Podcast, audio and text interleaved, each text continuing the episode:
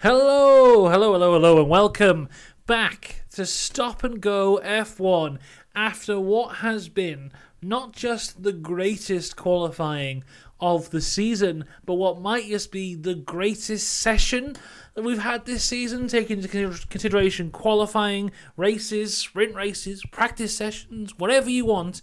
I think that is the best one we've had all year absolutely incredible. So close between everybody. Really exciting stuff. Let's let's break it down. Let's get into everything. Talk about everything.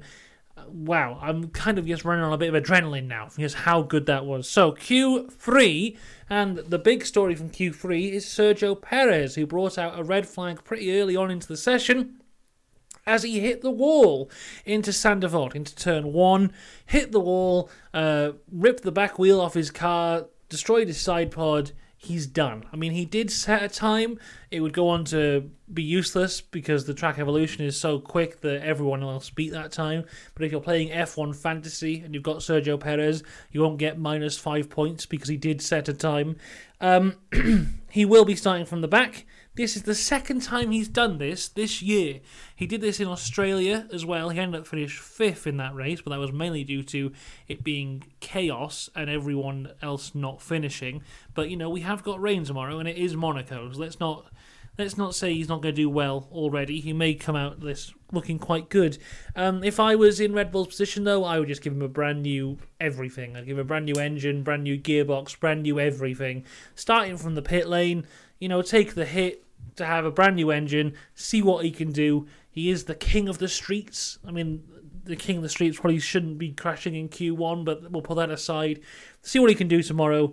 Um, I don't see him getting into the top 10, maybe the low top 10.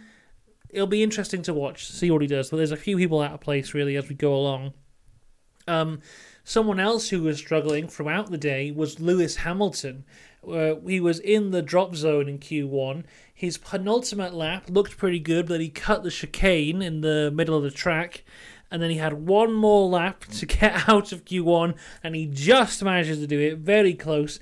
In the end, the guy's out of Q3. Of course, there was Perez, who will start 20th. Then it was Zhou, uh, Nico Hulkenberg, Kevin Magnussen, and then Logan Sargeant.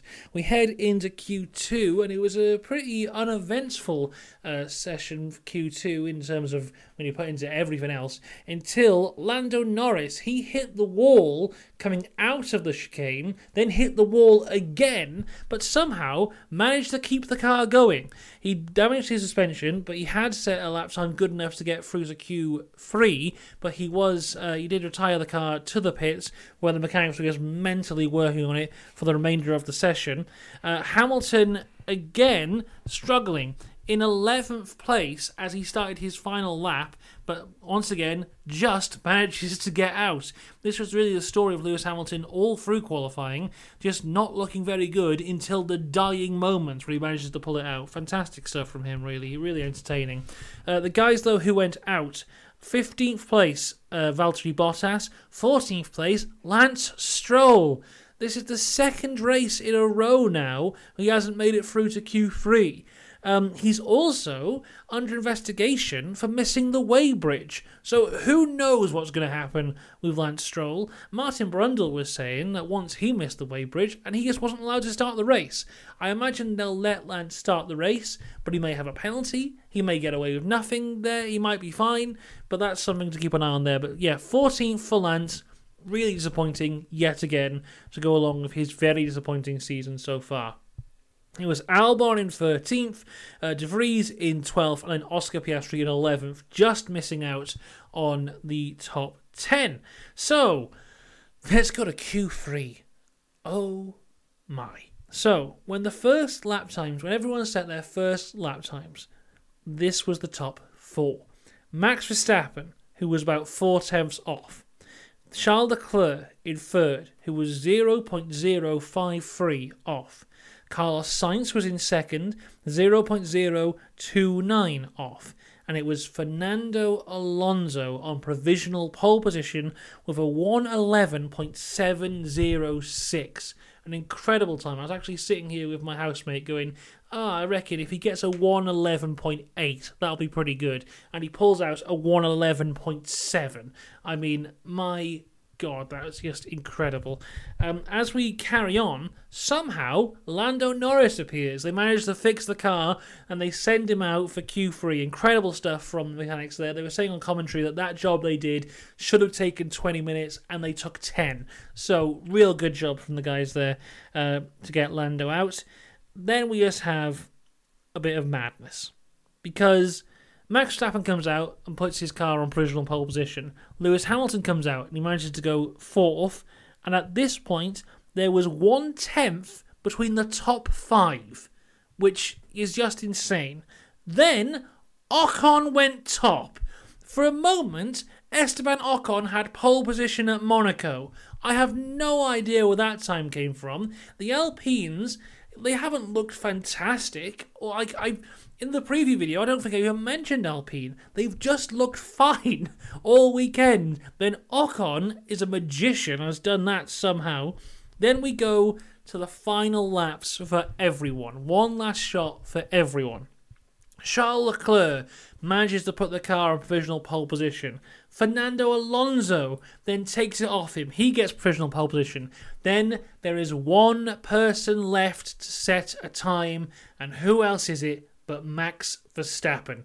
He's coming round, and after sector two, he's two tenths off pole, two tenths off Fernando Alonso's time. And I was sitting there thinking, he's done it. Alonso is on pole for Monaco. He's actually done it. Then Max Verstappen crosses the line, and Max Verstappen takes pole position. Somehow, in Sector 3, he manages to pull back two tenths of a second off Fernando Alonso. And he hit the bloody wall. He hit the wall and still managed to put it on pole. His lap time in the end, 111.365. He's a machine. It's incredible. I have no idea how he did that. How you can be two tenths down hit the wall, and still have pole position. At this point, it doesn't matter if you like Max Verstappen or not. You just have to be impressed. How does he do that? Insane stuff. So in the end, it was Max Verstappen on pole position. Fernando Alonso lines up on the front row in second place, 0.084 off of Max Verstappen. Leclerc is in third, 0.1 off of Verstappen. Then Ocon has managed to get fourth. It's Sainz in fifth. Hamilton pulled out sixth. Despite struggling all day, Hamilton did manage to meet to beat his teammate in sixth place.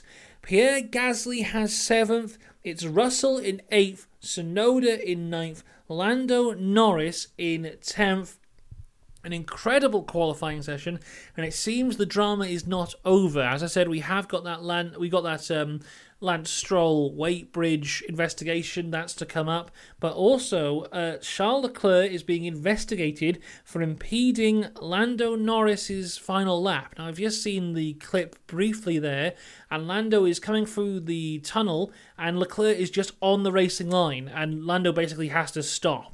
I mean, it's a clear cut case of impeding, but recently, impeding, people have just been getting away with it. So we'll wait and see. But Charles Leclerc could have a penalty coming his way, which would put Ocon into the top three. Lance Stroll could have a penalty coming his way. Uh, Sergio Perez might be sighting from the pit lane. He may need a new gearbox anyway. He did hit the back of the car, the back left, so that might be a gearbox damage anyway. We'll have to wait and see. But my God, what a qualifying session that was. Absolutely incredible stuff. I absolutely loved it. It will entirely make up for the race being really boring tomorrow. But maybe it won't be because the rain is coming. If you look at the uh, forecast, rain is on its way. We've got that coming. We've got the front row of Max Verstappen and Fernando Alonso. Oh my. Alonso's going to go for a move into turn one, that's for sure this could be something really, really, really special. And if for all those people who said Monaco shouldn't be on the calendar anymore, show them that qualifying session. That'll change their mind. That's all I've got time for today. I'll be back tomorrow. Uh, there'll be videos on the F3 in the morning, the F2 in the morning, then, of course, the main event, the F1 in the afternoon. Then, of course, driver ratings will come on the Monday. But for now, that's all we've got time for. I will see you tomorrow. I can't wait. See you then. Goodbye.